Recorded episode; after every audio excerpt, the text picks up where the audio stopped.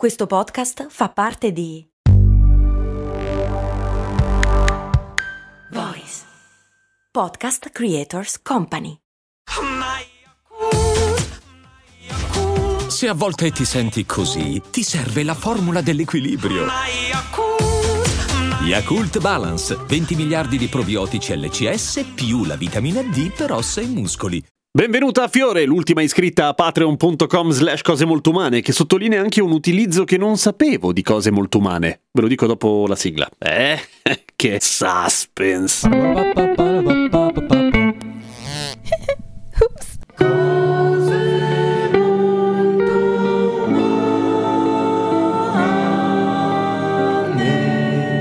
No, niente, praticamente lei usa um, cose molto umane come orologio. Cioè, sa che tipo prima di uscire di casa ha tempo per tre puntate circa. Non è male, carino.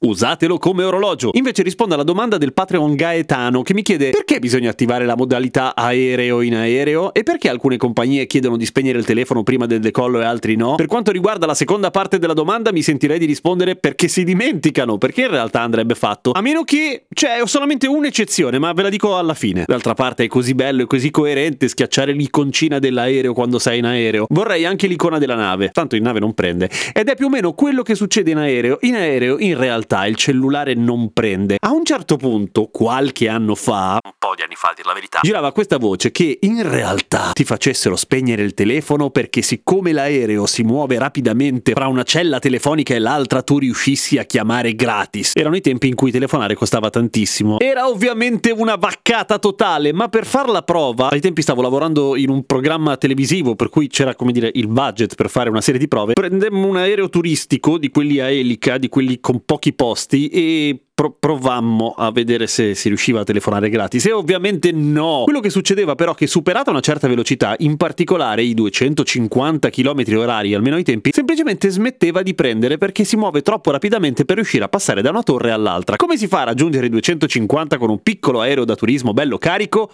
picchiando. È stata un'esperienza intensa, mettiamola così. Però la verità è che quando si viaggia in aereo il cellulare non prende comunque perché sei lon- troppo lontano da tutto ciò che può essere un'antenna telefonica, ok? Quello che succede però è che davvero può interferire con i sistemi di navigazione di bordo. Può farlo, non vuol dire che lo farà sicuramente e non vuol dire che se ti sei dimenticato il telefono acceso l'aereo cadrà per forza. Però sarebbe meglio non farlo, nel senso che di casi in cui gli strumenti hanno dato problemi di lettura proprio a causa del fatto che c'era qualcuno con il cellulare acceso, ce ne sono stati. Sempre in occasione di quel servizio ho intervistato una serie di piloti che mi hanno raccontato di casi in cui era qualche anno fa. Probabilmente oggi la schermatura dei sistemi è più efficiente, non lo so, può essere. Non è una questione tecnologica che purtroppo va a beccare delle frequenze che servono anche all'aereo, per cui non puoi schermare troppo, se no semplicemente non funziona più un cazzo. Però comunque casi in cui a un certo punto veniva chiesto agli assistenti di volo dire per favore spegnetelo veramente il cellulare perché c'è qualcuno che ce l'ha acceso, lo vediamo in cabina. Per cui che figura di merda, chissà che sarà andato in bagno, avrà fatto finta di oh, oh, oh ce l'avevo acceso. Ho avuto anche la testimonianza piuttosto onesta di un pilota che se l'è dimenticato acceso e come se ne è accorto non perché ha avuto problemi di lettura degli strumenti, semplicemente perché il cellulare, non prendendo, soprattutto quelli vecchi, adesso molto meno, però non prendendo cosa fa? Inizia a scanalare selvaggiamente, iniziando a ciucciare tantissima batteria e diventando una sorta di fornello nel taschino, per cui se ne era accorto perché la tasca della camicia era diventata molto molto calda. L'unico caso in cui volendo può essere utilizzato il telefono, ma in questo caso viene ovviamente specificato in modo estremamente chiaro, è in alcuni viaggi molto lunghi di alcune compagnie aeree in cui è effettivamente utilizzabile un servizio di wifi a bordo